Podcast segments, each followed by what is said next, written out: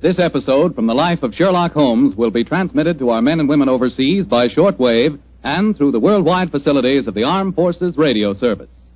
Petri Wine brings you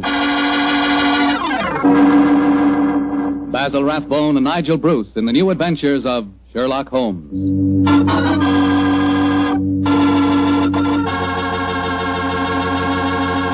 The Petri family, the family that took time to bring you good wine, invite you to listen to Dr. Watson tell us about another exciting adventure he shared with his old friend, that master detective Sherlock Holmes. It began on a, on a, on a summer evening in 1906. I'd been for a long walk in the park, I remember, when I returned to Baker Street and entered our rooms. Holmes looked up at me with a twinkle and, uh, and spoke. You look positively glowing with health, Watson. Well, I had a splendid walk, my dear fellow. You should have come with me. The park was looking particularly beautiful. Well, well, chap, during your absence, I've decided to write another monograph. Oh, uh, what's the subject this time? Occupational liability to murder. For instance, the mortality rate is naturally high among policemen and detectives. Physicians are murdered with fair regularity, but the murder of a dentist is rare. And who ever heard of a murdered veterinary surgeon? It's quite true, but what's the occasion for this little homily? I've been browsing over my newspaper clippings. Yeah? You recall ever hearing of a murdered tobacconist, Watson? No, no, I can't say that I do. Oh, why? And yet my clippings inform me that no less than three tobacconists have been murdered in the past six months, and all the murders have occurred in the same small shop at the East End of London. Now, why do you suppose three tobacconists would be murdered in the same shop? Come now, old fellow. Give me a logical solution to the problem, will you? Well, uh, let me see. You say that the shop's in the in the East End? Yes. Is it near the river? As it happens, it's on the water's edge. Then supposing the tobacconist shop was the headquarters of a smuggling ring. Perhaps boxes of cigars were unloaded from the dock and brought to the shop. Cigars containing pearls or opium or something. Watson, my dear fellow, you're doing splendidly. You must walk in the park more frequently. You're positively scintillating. Oh, no, no, you're, no, you're making fun of I me. assure you I'm not. You're expecting anyone home? No, no, probably a visitor from Mrs. Hudson. Go on with your fascinating theory. Now, why are three tobacconists murdered? Well, because they they know too much. Perhaps they demand a share on the profits, uh, so the head of the ring decides to kill them. plausible enough, Watson. I really must congratulate you. Oh, I can see that I'm very lucky in having a biographer with such a lively Oh. imagination. Thanks very much. Come in. That's very nice of you.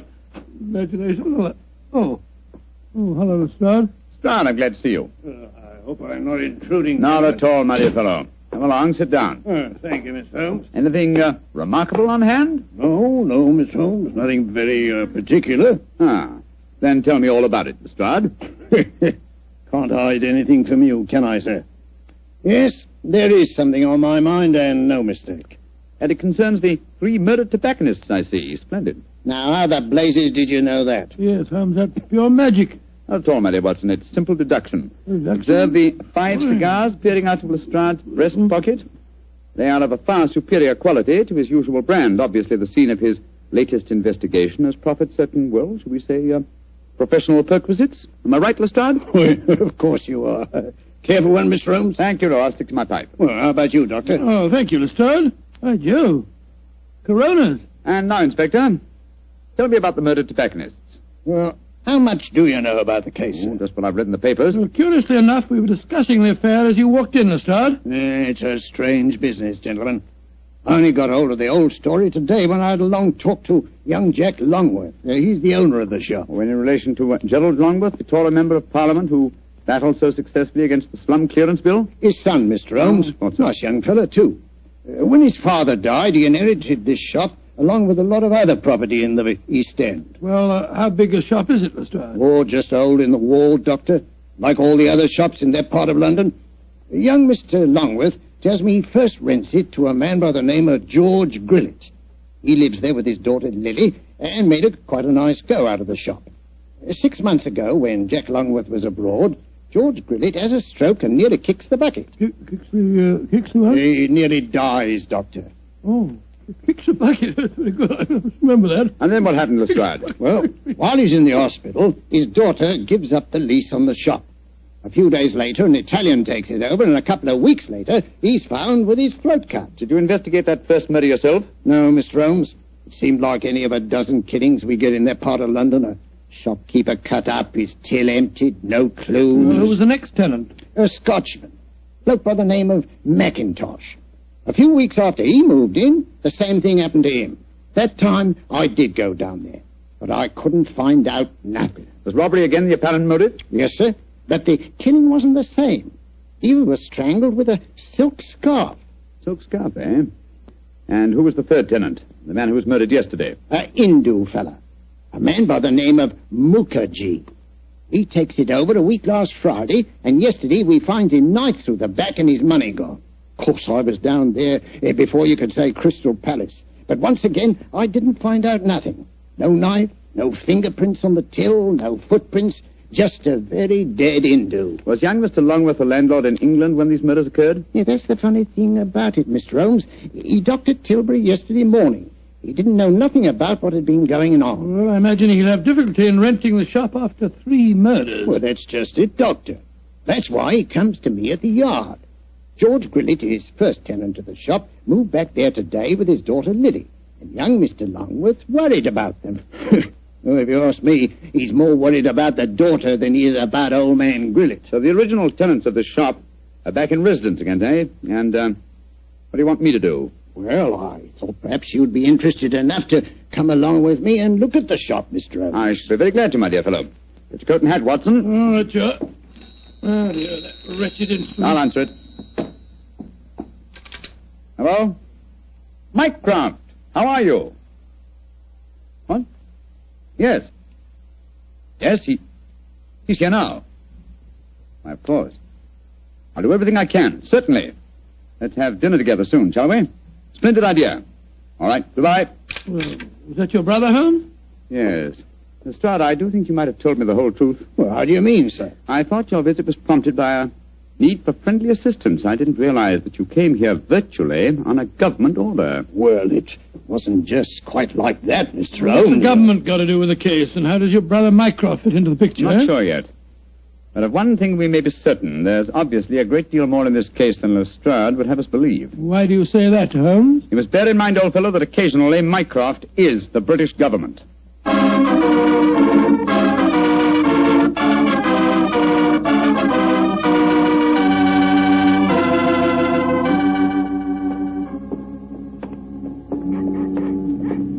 Yeah. Hmm. Nice part of London to take a walk in on a foggy night, ain't it, gentlemen? All our policemen work down here in pairs, you know. Yes, I don't blame them. It's a vile neighborhood. Uh, there's the shop just ahead of us, with a sign hanging out. Hello, hello, there he is again. Oh, See that bearded Hindu skulking off around the corner there? oh yes. He's been haunting the place ever since I came down here. So a bearded Hindu haunts the place, eh? Yes, and yesterday, Holmes, the Hindu proprietor of the shop was murdered. Exactly. Well, here we are. I'll go in first. Pressing looking place, huh?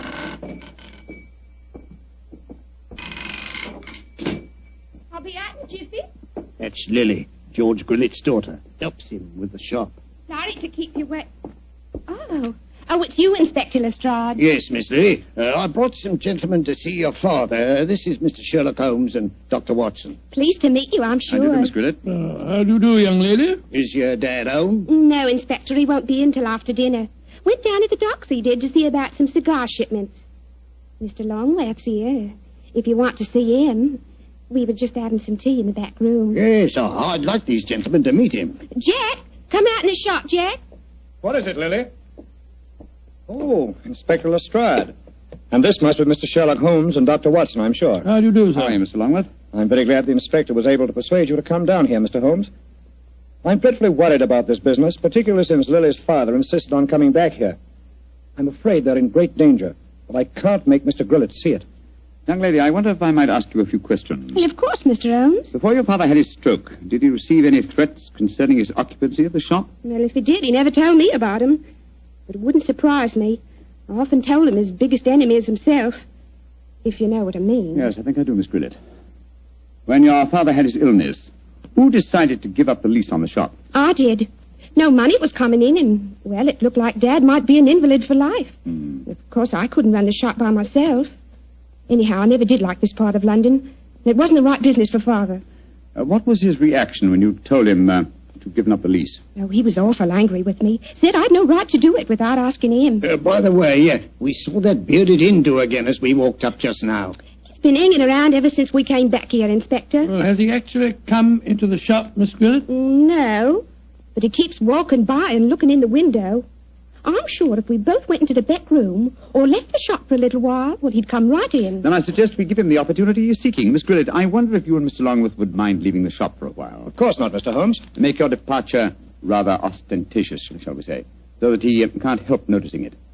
Give us half an hour or so and then come back. Perhaps you wouldn't mind going with him, Mr. Rudd. But, Mr. Holmes, uh, this is my case. I know, I know, but um, in a situation like this, Watson and I work much better alone.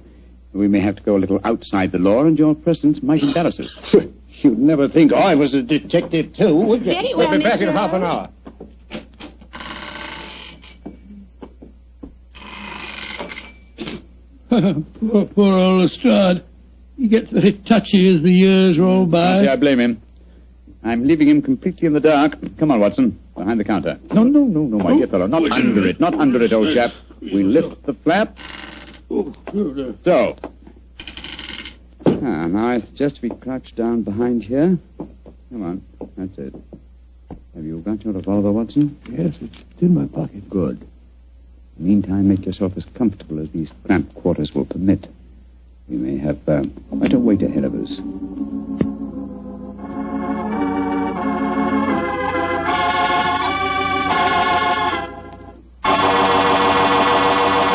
Look, look, Holmes. There's the Hindu now, peering through the window. Revolver handy. Yes, yes, sir. Here, he- here he comes.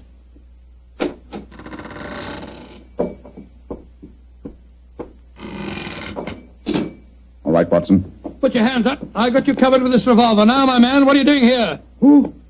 Who are you? Never mind who I am. Just answer my question. I do not speak very good English. तुम हिंदुस्तानी बात बोल नहीं सकता Ah, सकता है तो तुम इधर आया देखने को हस्ती है तुम्हारा भाई हमको हुक्म दिया तुम्हारा भाई तुम जा नहीं सकता बहुत अच्छा No, सलाम no, no, no, you don't, my man. Just you stay where you It's are. all right, Watson. Let him go. He's on our side.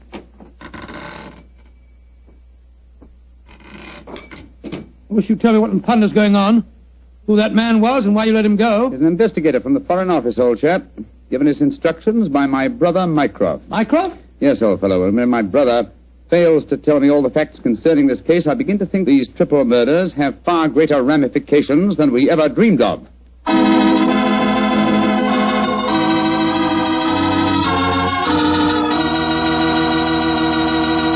Dr. Watson's story will continue in just a second. Just about time enough for me to mention that any meal becomes a better meal when you serve it with Petri wine. And say, you'll find that Petri California Burgundy and Petri California Sauterne are just made to go with food. That Petri Burgundy is a rich red wine that's bosom pals with any meat or meat dish. Boy, what a flavor. And that Petri Sauterne is the delicate white wine that's just perfect with chicken or with fish. Yes, sir, with food, you just can't beat a good Petri wine.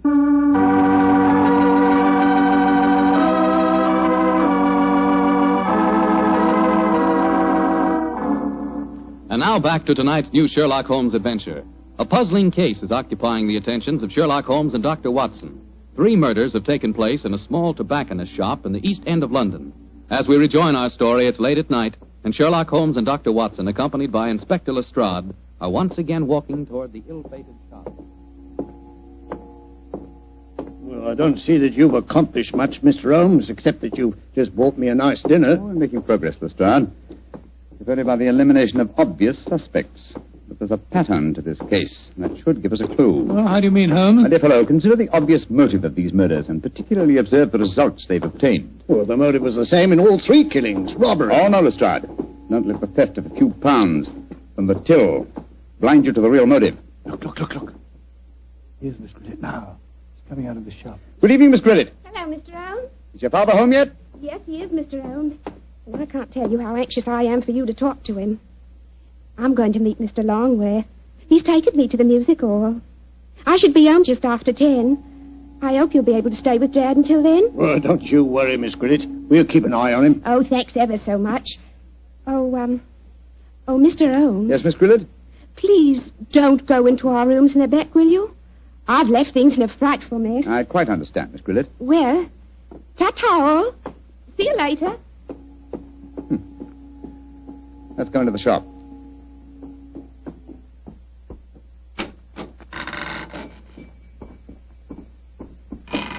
Who is it? Oh, oh, it's you, Inspector. Here, these gentlemen, uh, Mr. Sherlock Holmes and Dr. Watson. Oh, how do you do, sir? Uh, good evening, sir. Ah. Good evening. Did you meet young Lily just now? Yes, she uh, told us she was going out to the music hall with Mr. Longworth. Yes. I'm afraid we had quite a set to about that. A very strong-willed girl, Lily, very strong-willed. Am I to assume that uh, you disapprove of your daughter's association with Mr. Longworth? Yes, of course I do. He's a toff. He's got lots of money. Lily's so blind she can't see that he's up to no good. Hmm. I'm pretty sure he's afraid I might find out what's really at the back of these here murders. And what is your theory, sir? Well, I'll tell you this in confidence. Got nothing to back it up now, you understand. There's been talk of widening the docks around here. That'd make property values go up, you see, of course. Well, young Longworth's been trying to buy up all the other shops along the waterfront here, but they wouldn't sell.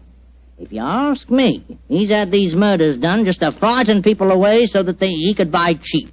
Now, I'm not saying that he did the murders himself, you understand, but he planned them. Why, in these parts, it's easy enough any night to get a throat cut for a couple of quid. Yeah. That's why I'm glad you're here, gents. You see, I, uh, I just got another warning. Warning? What do you mean, sir? Warning? Found this note slipped under that door there not three quarters of an hour ago. Let me see it, please. Huh. What does it say, Holmes? I shall call on you at 8.30 tonight. You know what's good for you. You'll be waiting for me, alone. Try any funny tricks, you'll go where I sent the rest of them. That's obviously from the killer. Possibly. What's the time now? Mm, sir, look, it's uh, 20 past eight. I uh, was hoping you gentlemen would wait in our rooms back of the shop. You can hear what's going on in here, and if he tries any rough stuff, you can pop in and nab him. Just what I was about to suggest myself, Mr. Grillett. Either way, will you? Oh, yes. Just step behind the counter, gents. Now, through here. Ah, here we are. Ain't exactly Buckingham Palace back here, but you can make yourselves comfortable, can't you, gents? Oh, don't you worry about us, Grillet. Oh, I better turn out the gas. If this bloke spots a light under the door in here, he might smell a rat. Now, there we are. Now, as soon as I see him coming in the shop, I'll knock twice on the door, like this. And that'll give you the signal that he's here. Is that right? Right, you are, Grillet. All right, now keep your ears open, gents. I may need your help. Where are you, Holmes? I can't see a thing. Over here, Watson. You know, I've, I've got another theory why Jack Longworth might be at the back of all this. You listening, Holmes? Yes, I'm listening, old fellow. What is your theory? Longworth knows that Grillet doesn't approve of his having anything to do with Lily. So when he goes abroad, he leaves instructions to murder the tobacconist. The assassins don't know about Grillet having a stroke, of course, so they keep murdering the, uh, the wrong fellow. Well, that makes very good sense, Doctor. What do you say, Mr. Holmes? Holmes. Holmes. Where are you? Oh, bless my soul, he's, he's disappeared. No, I haven't. I was just exploring. Shh. The signal. There goes the front door. Somebody's come in.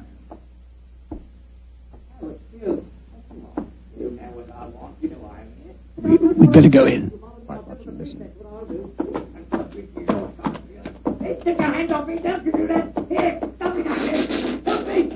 We've got to get in there at once. Open the door. Well, it's locked. Never mind that. Get your shoulders into it. Come on, come on, help me. On here. Go. Come on, one more.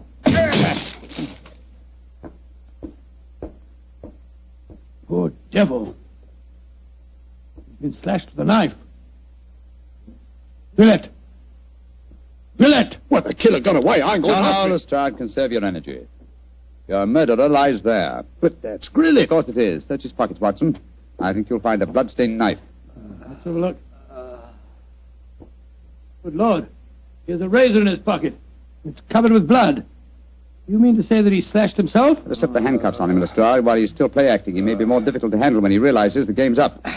Take your hands off of me. Come on, quick, come on, yes, Hey. come on. Oh, you- Very neat, Lestrade. Yeah, well, now that I've knocked a wounded man out cold, perhaps you'll tell me what's going on, Mr. Holmes. Yes, I'm completely in the dark, too. Oh, it's very simple, really. Willett has just staged a fake attack on himself. Fool us into believing that someone else is the murderer. Yeah, but the threatening note he received. Composed by himself for the occasion. Yes, but we heard voices. We heard the shop door open. We heard Grillett talking to himself. And as for the shop door, that's how he gave himself away. Well, how do you mean, Mr. Holmes? Whenever the shop door opens, there's a bell that jangles. You will notice. Uh... So, Yeah, that's right, there is. there was no bell jangle when we were in the back room. Grillett got us in there, locked the door on us unobtrusively, and staged his little drama. Yes, but we heard the door creak open and close, Mr. Holmes. The creak of this flap in the counter would sound exactly the same, my dear fellow. Now listen. Yes, but why, Holmes? How did you spot that Gillette was a man? It was obvious from the beginning that since nothing had changed about the shop except the ownership, that the attackers were directed against any tobacconist who was not Grillett himself. Of course, his daughter, Lily, obviously knew what was going on. Well, I don't see how you figured that one out, Mr. Holmes. Every remark that she made showed that although she loved her father, she knew his failings. In any case, she gave me the final clue. Well, what clue was that? In very pointedly asking me not to go into the back room of the shop. Of course, she meant the reverse of what she said. I followed her advice when you were explaining your theory to Lestrade. Well, what did you find, Mr. Holmes? Miss Grillett had obligingly left a secret door open, a door leading to a passageway that seemed uh, to go down to the waterfront. We'll examine it more thoroughly in a minute. Yes, but I still don't understand Gillette's motive, Holmes. Neither do I, old chap, though I suspect that from uh, the interest of the Foreign Office in the case, this shop has been the headquarters of, a, of an espionage ring. I'm afraid the final answer to that question will have to be given by someone Uh. else. Oh, who, Holmes? By my uh, elder brother, Mycroft. Humiliating, isn't it, Watson?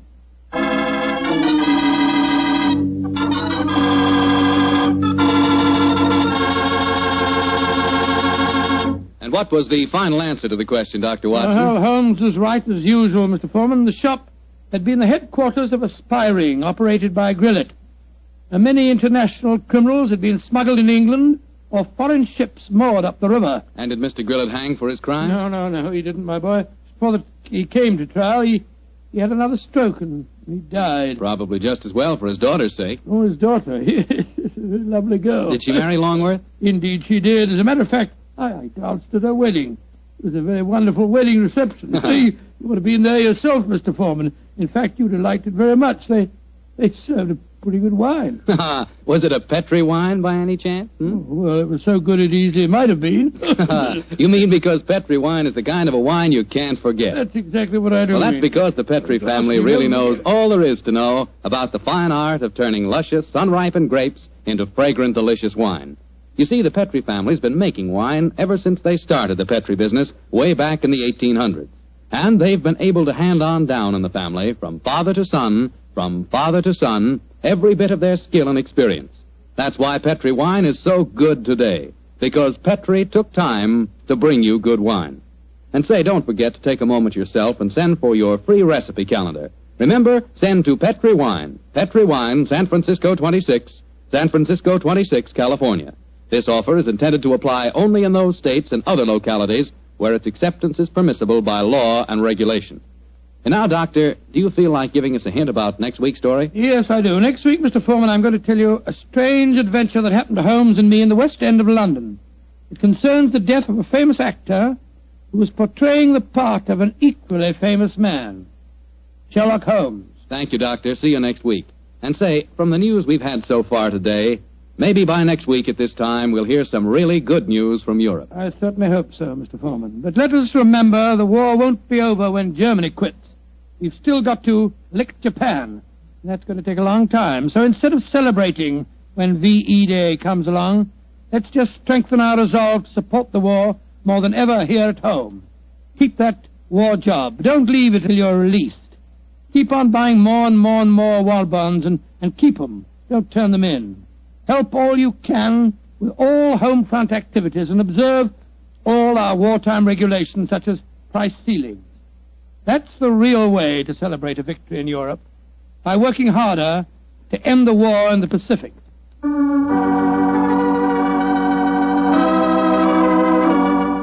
Tonight's Sherlock Holmes adventure is written by Dennis Green and Anthony Boucher and is based on an incident in the Sir Arthur Conan Doyle story, The Adventure of the Six Napoleons. Mr. Rathbone appears for the courtesy of Metro Goldwyn Mayer and Mr. Bruce for the courtesy of Universal Pictures, where they are now starring in the Sherlock Holmes series. The Petri Wine Company of San Francisco, California invites you to tune in again next week, same time, same station. Meanwhile, don't forget to take advantage of our offer of a free recipe calendar.